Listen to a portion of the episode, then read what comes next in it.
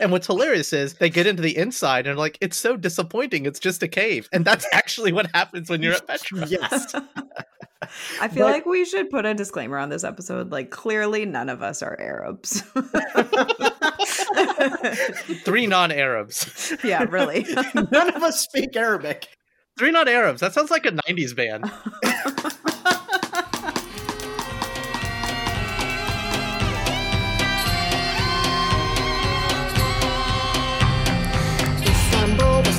Constantinople, no it's Istanbul, not Constantinople, but a long time ago in Constantinople, no it's right on the red line. Every girl in Constantinople, it is Istanbul, not Constantinople, so if you did in Constantinople, should be waiting in Istanbul. Hey, Ryan, are you ready to pour a drink and argue about some more comic books this week, old chum? Ah, ramen, no can do. It's actually Ramadan, the Muslim month of fasting, prayer, reflection, community. Like a billion people in the world observe this. That's exactly what we do on this podcast. But Ryan, why does your voice sound so different? because you're on the wrong podcast, dummy. Oh no! I'm Raman Segal, I'm Aman Sharif. And I'm Lena Sharif. and we are three geeks talking about comics that celebrate the cultural and historical nuances of Islam through hip new comic books. And this week, Grounded Geeks is teaming up with Quarantine Comics for a very special Ramadan episode to talk about our new favorite comic book heroes. Kamala Khan. No, Lena, we already covered that in both of our podcasts. I was actually talking about The Prophet Muhammad, blessed be his name. Ramen. Ramen. Did that's it's not gonna fly, man. Like some bad That's, like, stuff really happened to that French Yeah. guy and that Dutch guy. So Yeah. let's not like let's let's, Let's not, go there. Just, just, Yeah. yeah. all right, no. all right. Probably Ooh, good. I know, I know, I know. Okay. What about Squire by Sara Alfageeh and Nadia Shammas? Yes, let's do that one. A comic book set in an alternate history, Middle East and North Africa. So, a religious historical fiction? No, actually, Roman, Islam goes so much further beyond being a faith that unites billions around the world. It also had a major world influence on music, science, and even pop culture. So, honestly, this week's comic set in an Islamic, well, Arab inspired world is long overdue. That's right, Lena. Squire follows Isa, a 14 year old girl training to become a knight for a war torn empire while hiding her true background as a girl from conquered lands, which could be any major world civilization, really. And it's it's not a Mulan story. Born Ornu, she's a second class citizen of the once great Bayt-Sajji Empire. So sorry if I'm mispronouncing that. You offended all of our Bayt-Sajji listeners. Jeez, Lena. Come on. I know, jeez. Uh, so Isa dreams of a better life of glory and citizenship by leaving her family to enlist in the Empire's military. She must navigate friendships and rivalries, train rigorously, and confront the bitter societal truths and lies being told to all of the people of the Empire. The book is informed and inspired by many actual elements of Islamic culture and history. I actually had the chance to meet co creator Sara Alfageeh, and we actually just released our chat on my other podcast, Modern Minorities, the one that I love more than this podcast. That conversation actually got me really excited to finally read Squire, which just came out. Um, highly recommend you check it out. And it's the perfect excuse for a podcast team up for the holy month of Ramadan. So, guys, uh, I'm a little biased here, but since Ryan is off working on a final draft of his Junji Ito One Direction fan fiction, and I know we're not going to shit on this book, I got to ask, what did you guys both think of Squire? Just the art alone, the cover alone just had me. I was ob- obsessed with it the moment I saw the cover of this graphic novel. I think I immediately recognized that it had like a Middle Eastern Arab feel to it, like just Yeah. from the cover somehow. And Yeah. then I must have seen Sarah tweeting about it. And I don't know how like maybe someone else that I follow like follows her and that's how she came up on my feed. Muslim Twitter? Got it. Yeah, Muslim Twitter, exactly. So yeah. So that's that's I think and then I think when I saw Elon obviously Musk. her face, I was like, oh, joke. hijabi That girl. Okay. so yeah. I had no idea this existed because I am too old for Twitter, apparently. Uh, So Yeah. I only heard about it when Lena told me about it. But reading it, I didn't pick up any Muslimy stuff, but a lot of very, very Arab, Middle Yeah. East culture stuff.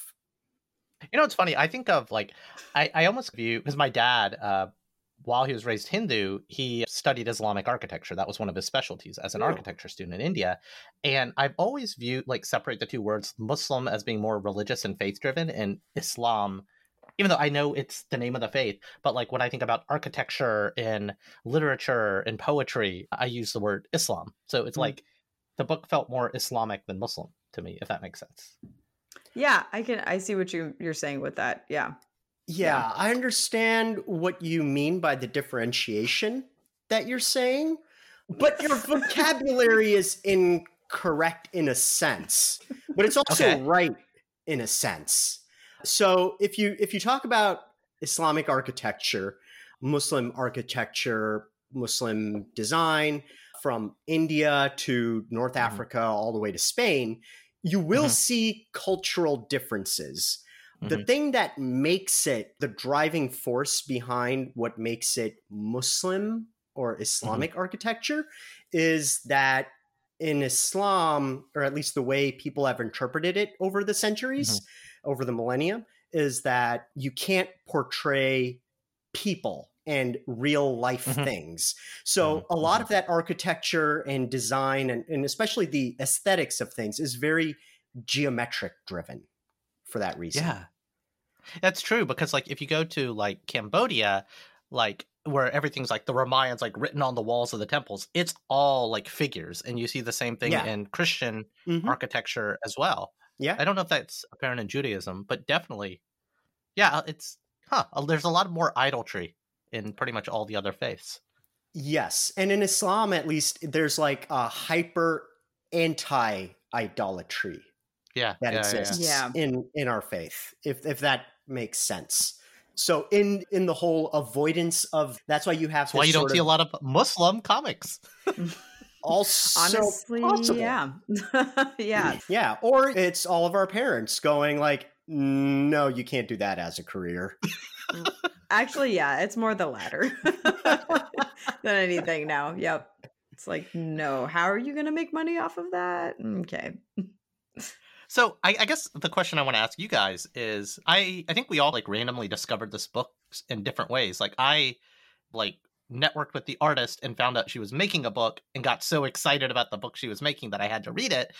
And I, I couldn't put this down. I, I've actually now read it twice. It just it felt so textured. That's like o- other than Mhm. the, like the story and the plot, there's just like so much love and attention to detail in this book that I Oh. couldn't put down.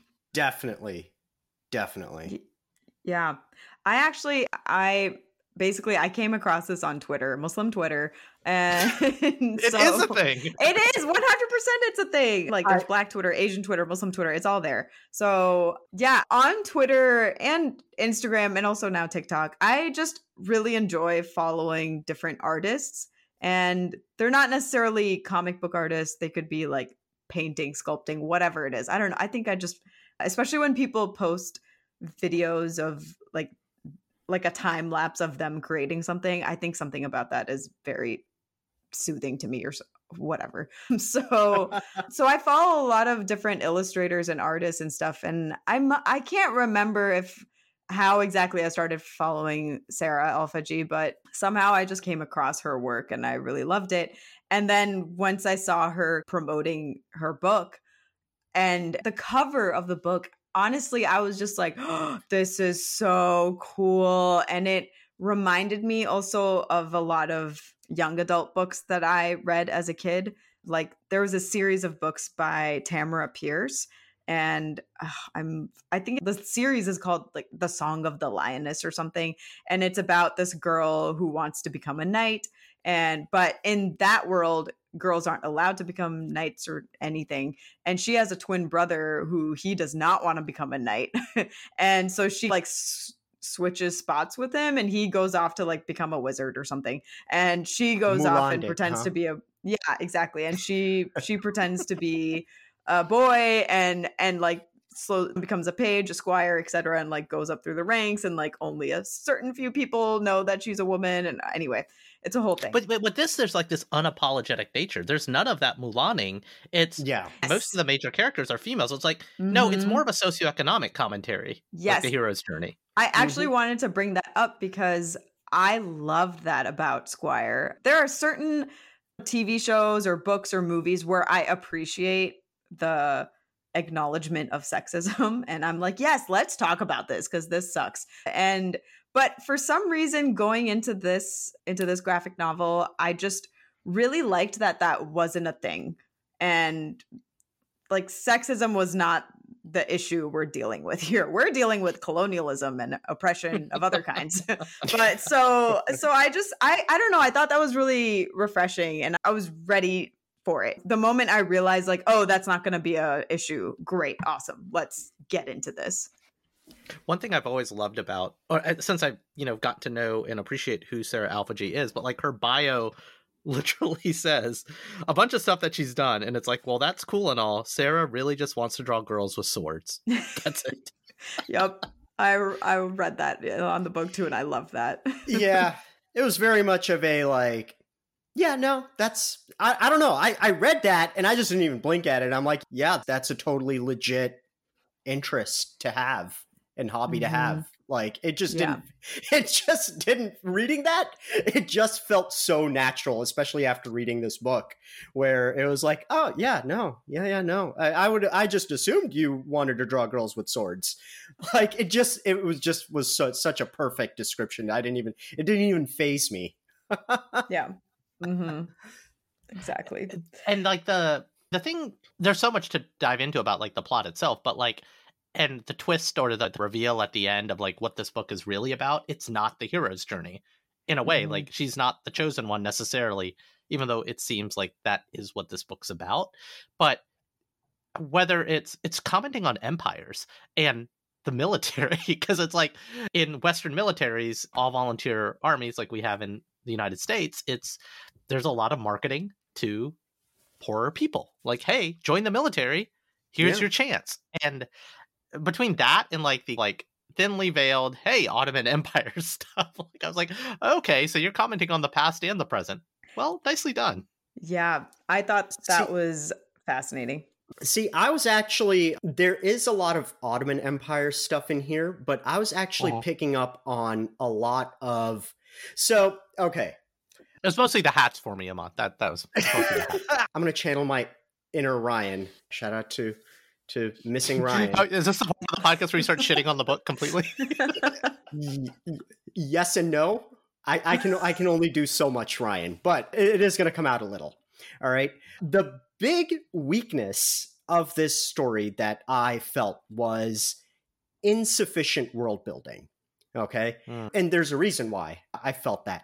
It's actually, and this is the part where I start to move away from my inner Ryan. They tease, the authors teased so much. I wanted more. All right. yes, They I didn't got the same feeling. I didn't get there's all of this beautiful artwork that touches out to different parts of this world. However, I didn't get the sense that there was a fully fleshed out history of this world. Or if there was, it wasn't touched on enough. In terms of now channeling my inner Amon, the I got a lot of actually Roman Empire vibes from this, and hmm. certain things were callbacks to how the Mongol army used to operate. And I absolutely, absolutely loved that the template for the barracks where the where the mm-hmm. training of the recruits was happening was basically the ruins of Petra. All right Mhm. yeah. back in the day so petra was this huge center of trade for Is it Petra or Petra? I've never. Petra, it's in Syria. Petra. Yeah, yeah. yeah. petra It doesn't exist anymore, but Well, I mean, as of the know, last five I years, mean, you can still visit it. I still, You it's can- on my bucket list. No, no, no. Like I, I have visited it. It's Oh, um, yeah, yeah. It's just been bombed to all shit in the last five to ten years. yeah. Mm-hmm. yeah Anyway, sorry. on that Or are we depressing note, talking about? Sorry, I was thinking about Petra and Jordan. Oh no, I'm sorry. I'm thinking Palmyra. I'm going to shut up Oh for a oh, second. yeah, thinking Petra. Palmyra. Okay, okay, okay. Yeah, Yeah, yeah, yeah. I was like, wait, Yeah, Jordan Petra- doesn't Petra's care, Jordan. right? Petra Yeah, and yeah. Jordan. So Yeah, yeah, because that's, that's like the first thing. The first building is Petra, and what's Yeah. hilarious is they they get into the inside and like it's so disappointing. It's just a cave, and that's actually what happens when you're at Petra. yes, I feel But- like we should put a disclaimer on this episode. Like, clearly, none of us are Arabs. But what's so uh, everyone? but go on, Iman. So the thing about Petra is that when it was actually a thriving civilization and it has currently not yet been bombed to dust, it was actually a huge trading center. So if you go to different museum exhibits that are displaying things from Petra, you'll they you'll see pieces of architecture that have been removed like pillars that have fallen apart that Mhm, mhm. take cultural themes from all over the world, from India to Africa. Mhm.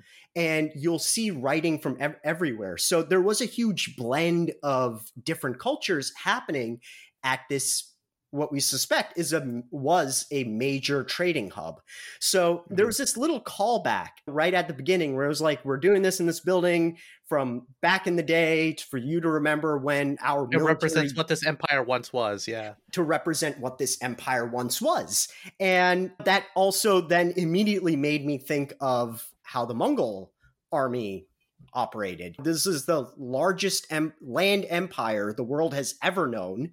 And it was truly a multicultural army. Genghis Khan, after he did his initial thing and started to expand, bringing in new bodies, bringing in more soldiers to expand his armies to continue the expansion. It included everybody. They really did not care who you were, where you where you were from. You just you just had to fight, and Mhm. because of that, they ruled the world from China to Ukraine. Mhm. I bet they still didn't include women, though, right? I'm trying to think. Don't I am not sure about that actually, but I have a feeling that they did not care if you were a man or a woman.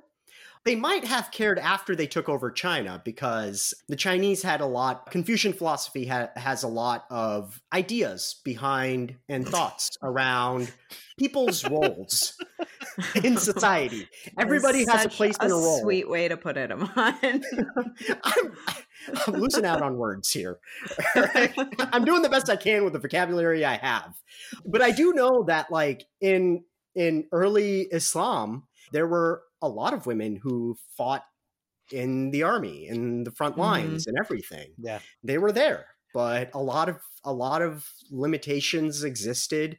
Not to go down this sexist rant or anything like that, but like not a lot of women because some Mhm. women had to actually raise the kids Mhm. because technology had not caught up to allow for completely equitable distribution of labor right, in right. family. One thing that you commented on, and I'm, I am actually torn on this, is the world building in this is so good. And these guys like a lot of the same fantasy and geek stuff that we like. I I come back to like Avatar The Last Airbender, which is something I know Mhm. Sarah has, I think Sarah and Nadia actually teamed up for some some work for free comic book day with it but it's this fully built out world and this is like one episode or one season in that world and i don't Yeah. know if this is a one and done it sounds like it is Mhm. but because the world is so thoughtfully rendered and based on the texture of everything is so real you could you could set a lot of stuff in this universe they just chose to set one book is this book one as a one and done or is this book one of many where either you're going to follow this band of misfits through the world or you're going to see other people like what happened with that empire where, where is it going or even the ornu people right so That's Yeah. exactly yeah. I, I the moment I finished this book, I was like, "Where's book two? I, I, I mean, I, and I also felt like it was a good setup too for the next story or whatever the next adventure they're gonna go on. It But, was. th- but there's yeah. a saying, Lena, that's like you're supposed to. You never want to be at the party when people wish you had left. You want to leave the party when everyone wishes you were still staying around. But I'm Yeah. butchering it. But I feel like that's what this book did. But I think they Mhm. did it too soon. Yeah. or they didn't spend long enough here. Or I could see this being a really strong trilogy, even if they obviously don't want to go on, keep doing it forever. But I really, I really hope they do more. I, I'm, yeah, I'm really hoping I- for it. On, on a bit of a tangent, something I'm I'm really I've been exploring. A lot of comic creators are moving over to Substack, and um, Jonathan Hickman, who did a lot of work on Avengers, Fantastic Four, and X Men most recently, he's got a Substack called something like I'm going to actually have to look this up. John Hickman Substack, but the name of his his work is uh, Three Worlds, Three Moons, and if you subscribe to his Substack, he's like writing out all the architecture, all the world building, and he's once he's written his bible so to speak he basically is letting other creators come into the world and do whatever they want with it. And oh. lucasfilm is hmm. doing that as well to a degree and that's what i want. So even if sarah and nadia are done which i hope they're not it's just such a rich world that i want more of. Yeah, that would be So- that would be amazing too. So I agree and disagree with you both at the same time. I agree in the sense of like, yes, I I wanted more, but I think, at least for me, within the pages of the book, I feel like there were opportunities to tease more about a broader history in this world that they didn't, and I wish they had. And I think that would have made it even more enticing for us to want a book two. But I I don't think you have to, Amon, because I think it's just enough for them to pull the veil over our eyes and be like, uh, we're actually talking about your world, guys. All of this commentary, yes, these are like fictional characters, but it, it's it's used to veil a commentary on the world as it stands today. Colonialism, military for poor people, et cetera, et cetera. Well- what who hist- it's something Nadia writes in her essay on the back is like when history is told to you, like you really should pay attention to who's telling you the history. I was like, Right. oh yeah, because that's the story these peasants are being told about the military and about the might Yeah. of the empire. Yeah, no, abs- absolutely. My criticism of this book is that was the one criticism I had. Mm. and I had to fish Yeah. for it.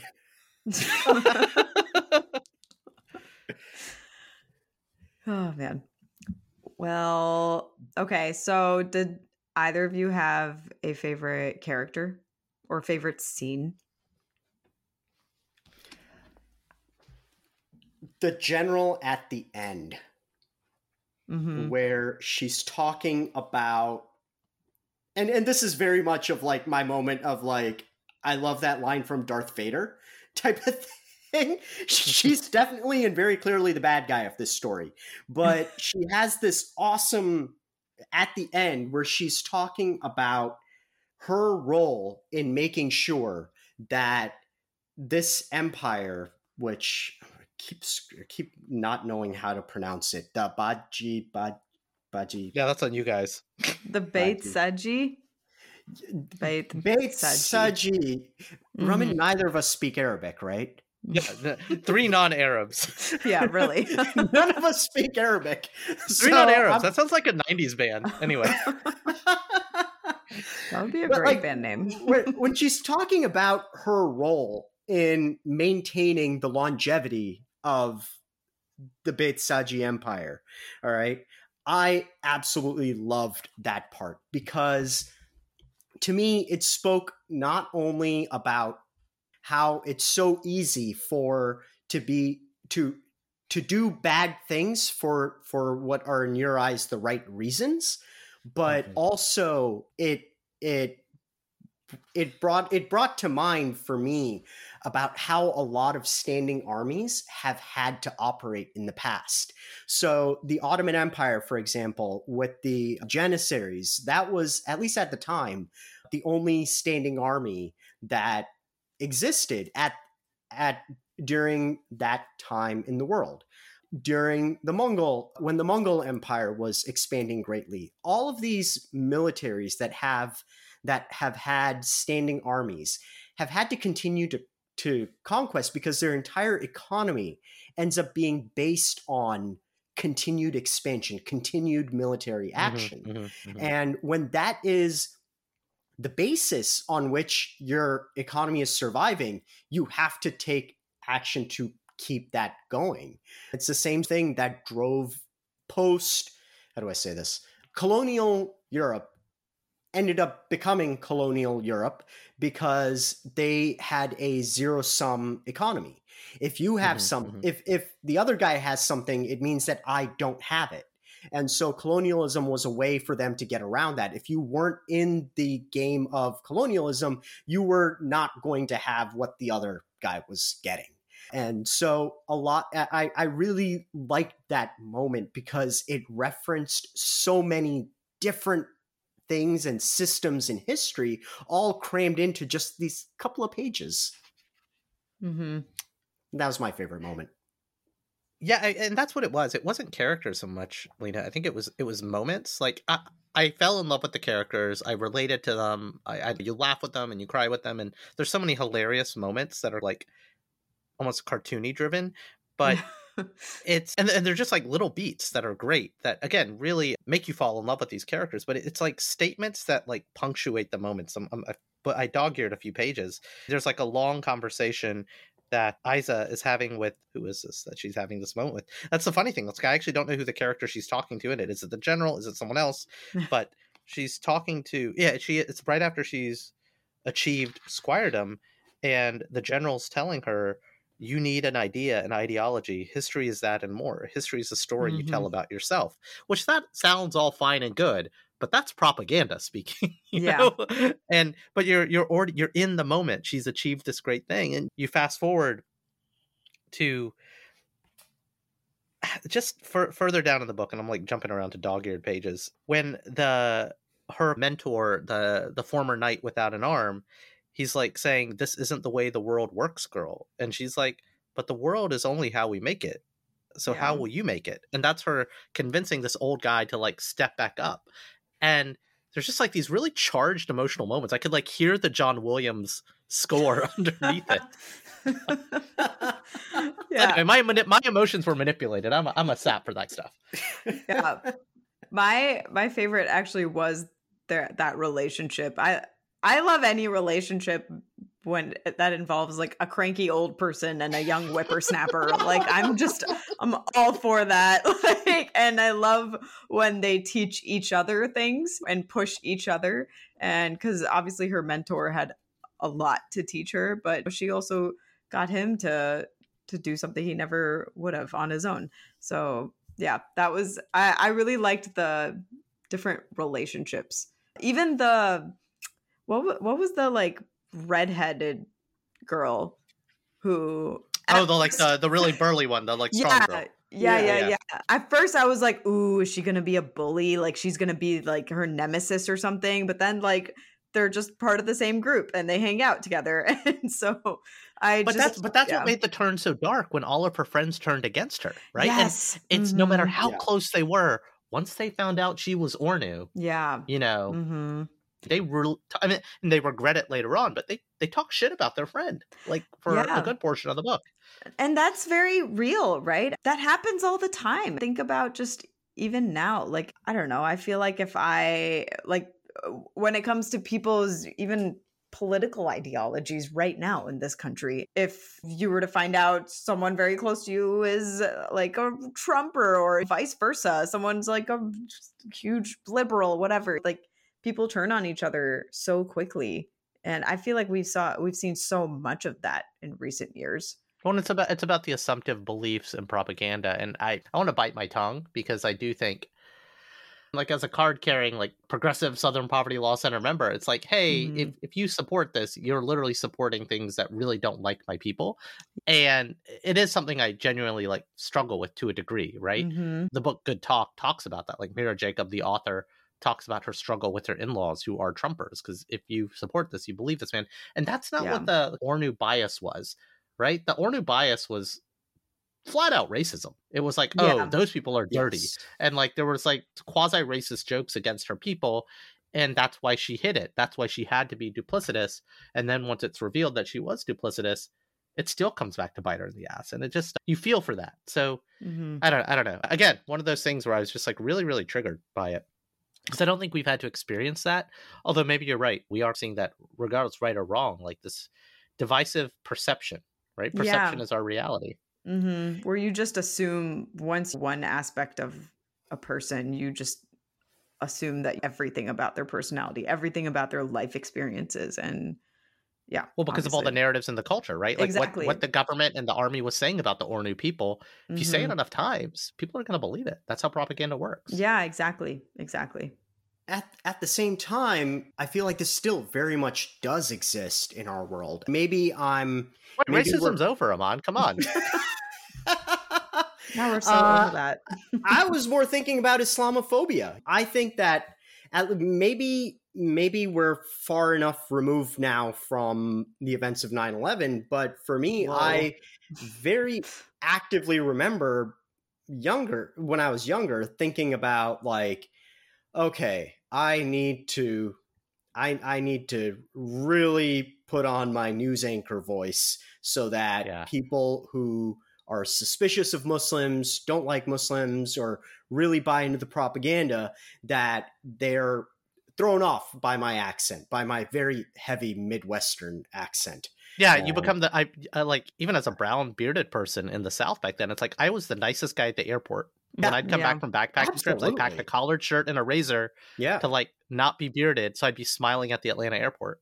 yeah, because it's a sense you have to you're you're fighting an uphill battle simply based Right. on what you look like and and whatnot. And I think that that still exists to a to a certain extent. When you hear stories that the military is using the movie 300 to oh, play for God. play for the recruits, like that's now you're you're fighting that exact same thing that that's being portrayed in Squire.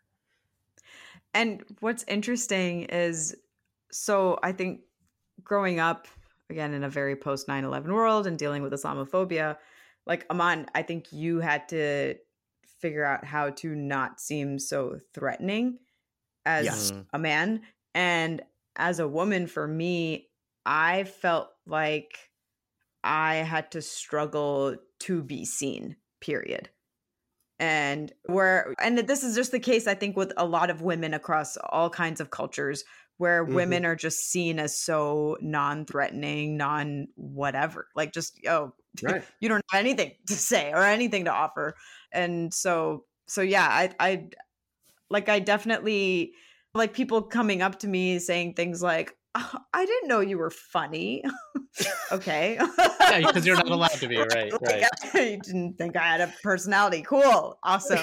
Like, it's just, yeah, things like Don't that. you listen to my podcast? I know, for real. Lena, to be fair, I still don't think you're funny. Okay, but you're just my mean big brother, okay? That's but, why. but Sein- Seinfeld actually had a quote. He's like, he doesn't understand. Uh, Seinfeld was like, I don't understand racism because why hate a whole group of people for one big reason when there's lots of individual reasons to hate a person? yeah, really. Honestly, though. yeah, seriously. It took Mhm. it took everything in it took everything in me for for my comment to be that personal statement and not Hmm. the first thing that was coming to mind, which was a theory amongst historians about why the Roman Empire fell. Ooh. Which is and why is that, Amon? Yeah. One theory is that as the Roman Empire was expanding, their army was stretched thin. And so they had to bring in more people who were not Roman into the ranks, which Hmm. eroded military discipline as well as the drive to expand.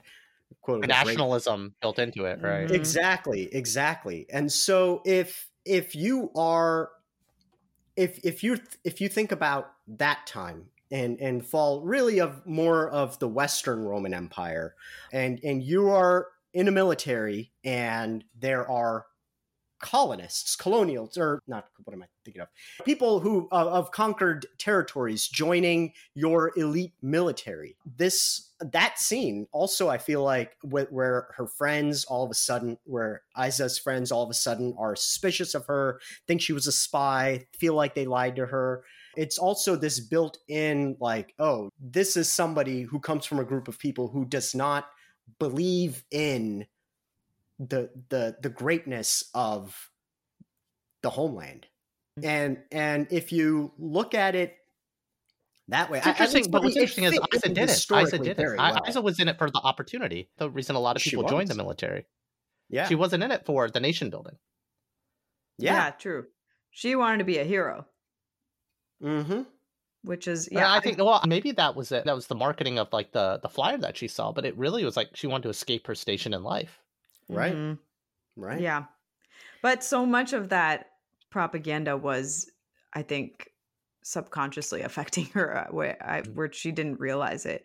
And I, so much of that happens now. If you look at, if you see ads for the US Army, like, Be all you can be. yeah, like, Yeah. I don't know. It's just, it's so dramatic. Like, cue John Williams music. And so, yeah. There's a lot of that, and and they'll pay for your college tuition. That's a huge one. That is a big one. yeah. Although a lot of some of the branches I've heard have cut back on that, and I'm specifically thinking of the Marines because they really don't want people who are just in there for the college tuition. yeah. Ugh. Hmm. Think about Wait, so- that for a second. The the US Marines, I don't know if this is still true, but at one point they eliminated the tuition benefits because they felt that it would tarnish the commitment of the people choosing to enlist in the Marines. Hmm. So the GI Bill doesn't fully apply then. The GI Bill is mostly for re- veterans, not Uh-huh. for Got it. Recruits. So recruitment. what, once you leave service, got it, got it. Yes.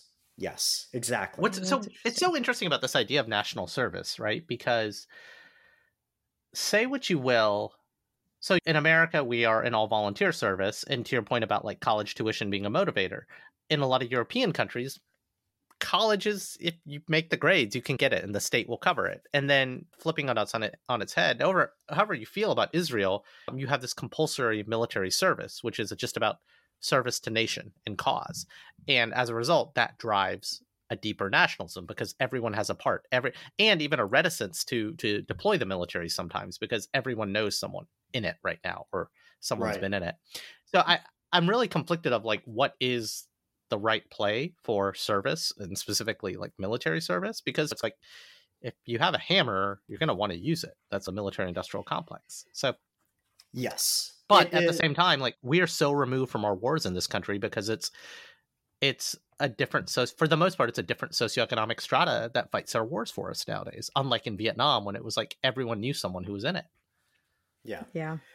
there are there are two big things to keep in mind for most countries like south korea taiwan they also have compulsory military Compulsory. service Yeah. if you are if you are south korean you are not just south korean by citizenship you're also south korean by ethnicity by race Mm. same thing with Mhm. being french or german Mm. the US is very unique in the sense that if you are American, it really doesn't have anything to do, as much as some people may try to make it that way, it Mhm, really mhm. has nothing to do with what your ethnicity is. It purely is citizenship and where and how you were Well, born geography, and mostly geography. raised. Yeah. Yeah. So so whether Although- the also right the or amount of wrong fast food answer that you eat I'm sorry? also the amount of fast food you eat Yes, yes, that's a, that's a big one. That's a big one. Can I interject and just say that everything you're saying is true, but I think it's funny how it's been put in practice historically. Whereas Black Americans who were serving in the army were definitely treated as non American or less than, obviously, in their service. yeah everything. while they're in the So, service Yeah. tuskegee right and then Yeah. obviously when they Mhm. came back Yeah, Yeah. no, I don't I don't disagree with you on on that, but I'm talking purely about Ruman what you said about what what the right call is to in, to create a sense of nationalism and shared identity. These Mhm. different circumstances for different countries means that the solution or what the right answer is is different. well and if you look at tai- taiwan Yeah. South Korea and Israel, like in the national identity, again, rightly or wrongly, there is a sense of I don't want to say siege mentality, but they're all living on a uh, contested Yeah. border, Yeah. right? With a But- relatively small population. We we did pick those specific examples that happen to have that in common, but there are other countries that that are not actively under a siege right now, or have for some reason a siege mentality. I couldn't think of them. like Sweden has a compulsory has a compulsory military service. wow. I'm pretty sure Finland does as well. Hmm. But I think Finland probably has a little bit has a little bit closer to a siege mentality, given that they have been invaded by Russia multiple times. I yeah. millennia. Given that they are petitioning to join the EU as we speak, and NATO. I don't know why. oh gosh. and this is we we completely left the world of Squire. Well, did we though? All of these things exactly, are exactly. speak to this core question of recruits to a military and trying to recruit people into a standing military who are not part of the the core quote unquote of of the empire to be served. Well, and that that's the whole book. Right? The the whole book is it tricks you, right? It's like it's this hero's journey to become a squire, to become a knight, to become a Mhm. citizen. And by by the latter third of the book, it just flips it on its head. It's like, oh no, that's not what this is about. This is about Mhm. how that's the wrong mentality. Yeah. Yeah. That's still probably the most how brilliant they- part of the book. Yeah, I still do like how they really stuck to they, th how Sara and Nadia really kept Isa's hero's journey throughout. It just doesn't end up where you think it's going to end up. She Well, it'd be still like if- ends up a hero at the end. Well, it, it, it'd be Mhm. like if Star Wars started out with Luke. Oh, he did, right? Luke Skywalker. I don't know if you want to join. He did want to join the rebellion always, but it it'd be like if Star Wars started with Luke wanting to join the Empire to be a Tie fighter pilot, and he fell into all the propaganda of the Empire, and then by the end of it, he's like the rebel hero, right? And that's Yeah. not quite what these three are going to do at the end of the, or these three or four are going to do at the end of the book. Uh, they're if, if anything, she like tells her mentors like, "Uh, no, we're going off the grid. we're out of here." Yeah. really, it's more like Han Solo's journey if you think about it. No Wookiees in this book, though. We that's Well, what this book needed. Wookiees, a furry mascot. No. no. It had everything perfectly. But no, Han Solo got turned away. Well, you could argue her mentor is the furry mascot, so That's true, I guess. Yeah. Han Solo got turned down from the from the Stormtrooper Academy, Oh, this yeah. is true. and then he ended mm. up being a smuggler, and then ended up being part of a rebellion and a rebel hero.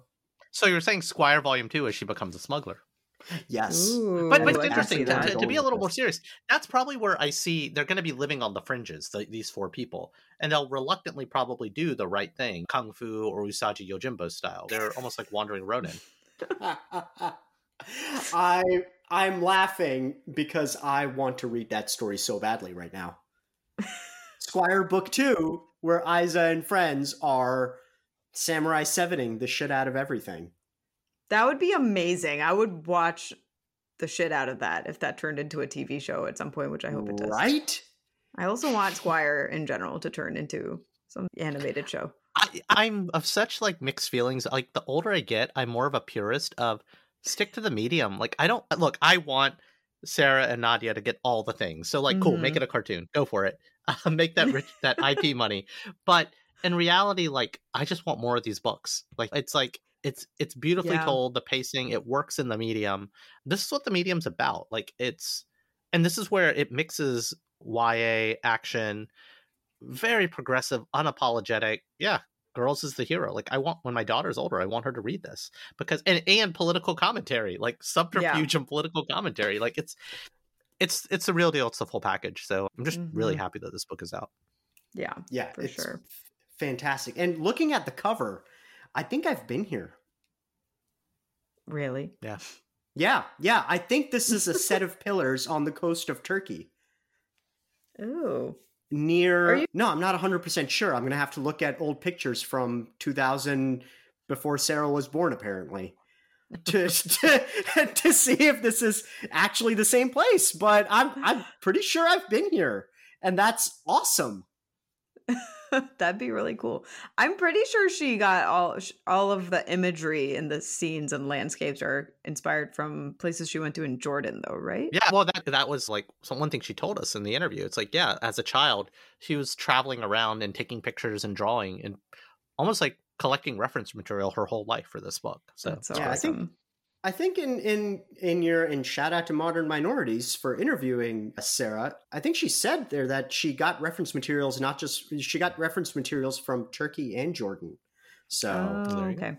Cool, Yeah. cool, I think uh, Someone did their homework, yeah, for real. and it was Sarah. Well, I had to. Yes. It was, and it was Sarah. Yes.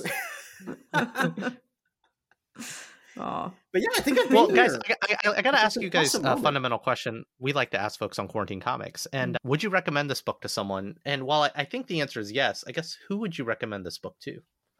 Hmm. Mm. I would recommend this book to someone who has no idea about Arab history or or who just draws a blank slate when they think of various empires in the Middle East. So,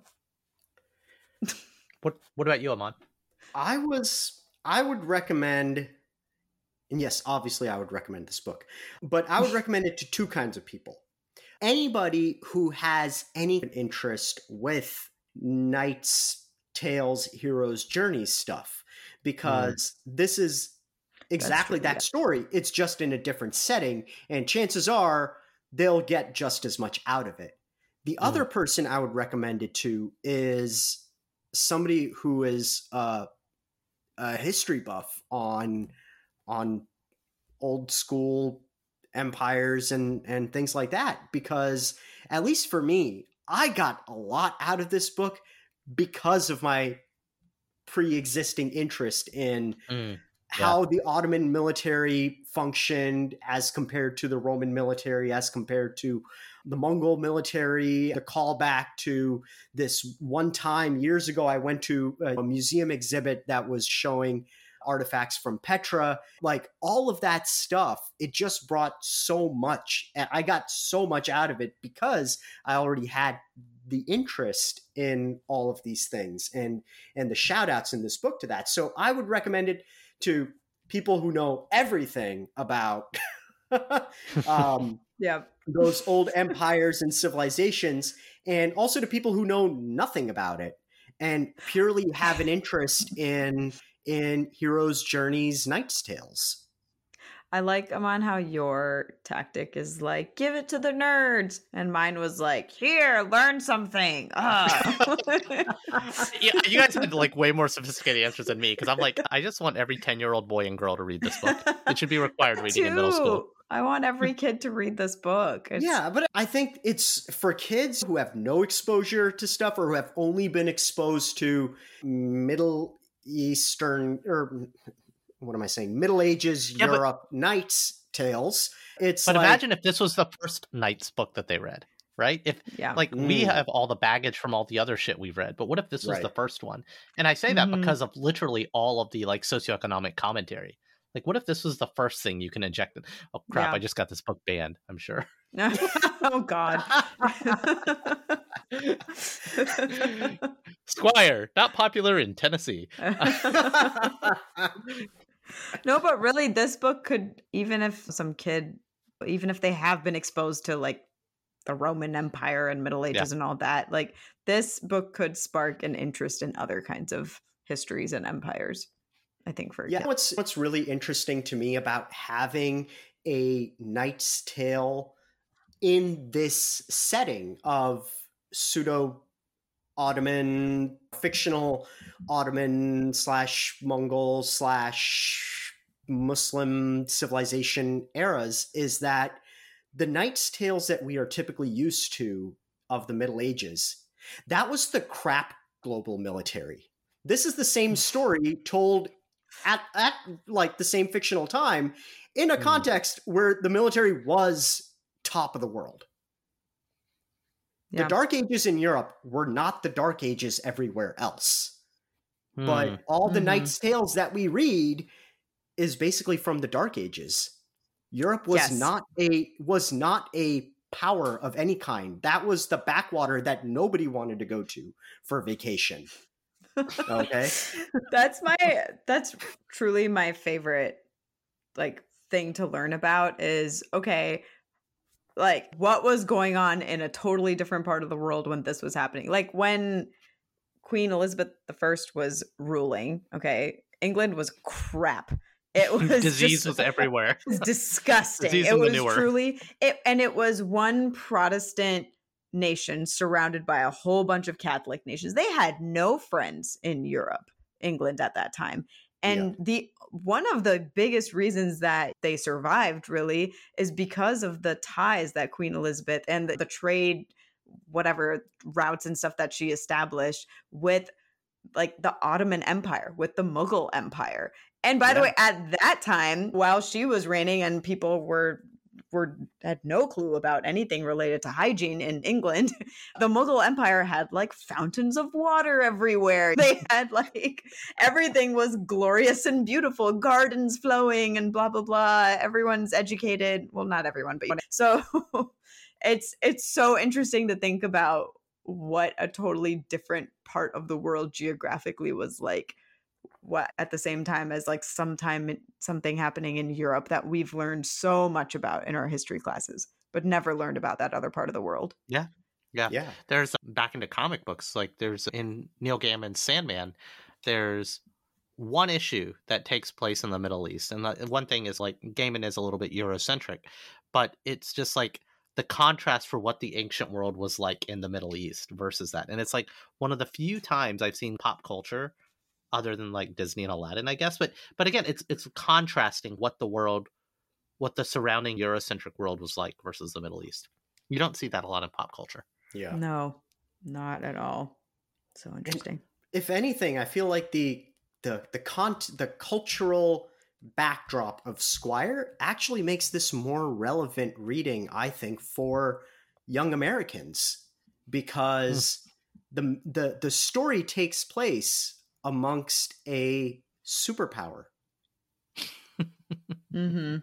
you know, and not Why are we fighting? Why we think we're fighting and why we think we're enlisting, right? Yeah. I think I think the the the territory of Guam has like the highest percentage population of veterans hmm in the US military. And this is for an island that's not that doesn't even have the right to vote Right, And- territory. Mhm. in in US elections. And I feel like this is the, the just purely based on the backdrop that Sara and Nadia chose for their book. I feel like it it it may be the same story, but just changing that backdrop makes it so much more relevant to the questions that that young Americans are more likely to face or come across, I think. Well, I think that's what good fiction does. Specifically, you see it more in sci-fi than fantasy, but it's like, oh, we're not talking about your modern day genocide and racism. We're talking about robots and aliens, and I think that's what this does. Yeah. hmm I, I think I'm almost done, but like, uh can one of you guys ask me for our podcast? What are we reading next week? Or it's like, Oh, uh, typically it's like, hey, I have one last question. Like, and we can still finish up any more thoughts on Squire, but I think we're Yeah, yeah. out. I'm. I think I'm done on my end. But yeah. So wait, what do you want us to ask? I, So I say know what you want like- us to ask. I know what he Exactly, us to ask. All right, go for it, Amon. All right, Raman. So tell me, I, I know I won't be there, but I want to know what are you reading next week on Quarantine Comics? Well, Amon, you should go check out the comic The Killer from the late 90s. It's a French comic book by the writer Matz and the artist Luc Jacamon, which follows the life of an initially un- unnamed assassin. Uh, I have no idea what this book's about. This is Ryan's pick, and it's probably going to fuck me up and give me weird dreams. But next week, we're reading all five or six volumes of Jacamon and Matz's The Killer. Wow, That sounds awesome. I'm speechless. guys this was so much fun uh i love that we had way more like history lesson and political debate yes, what we love to do on Grounded Geeks. we totally leveled up the pod thank you for uh letting me join and geek out and i'm sorry ryan had to miss out on this we Well, I, I tried to Yeah. bring him in in spirit. yes, but with we your missed you, contrarian Ryan. nature Maybe next time all four of us can be chatting. But yes, thank you, Roman. We really appreciate it. yeah, this was a blast Yeah. And that's our show. Like what you heard? Be sure to share with a friend, subscribe, and leave us a review wherever you get your favorite podcasts. See lots of pretty pictures of the books we read at qtdcomics.com. And since we're sure no one's listening, prove us otherwise. Shoot an email over to say what I got right and what Ryan got wrong. qtdcomics at gmail.com. Give you a social media handle, but we're old, and that feels like too much work. I'm Roman Segel. And I am and have always been Ryan Joe.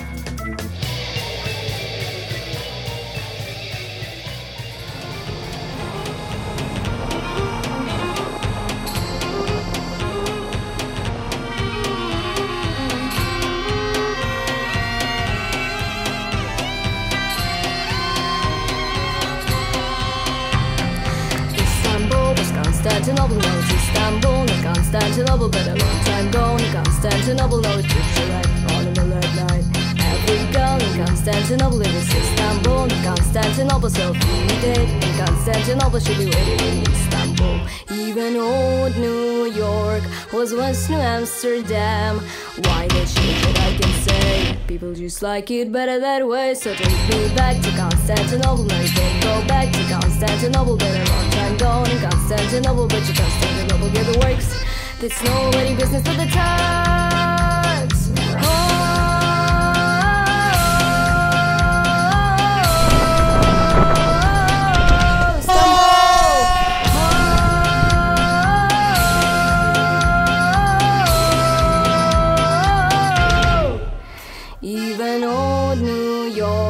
Was once New Amsterdam.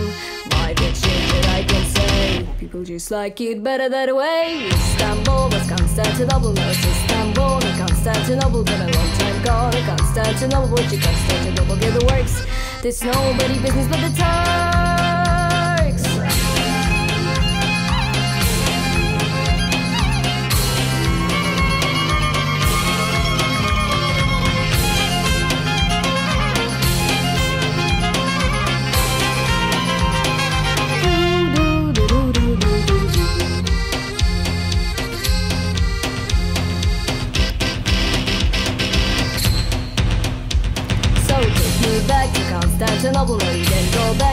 Constantinople. Been a long time gone in Constantinople, but you Constantinople get the works.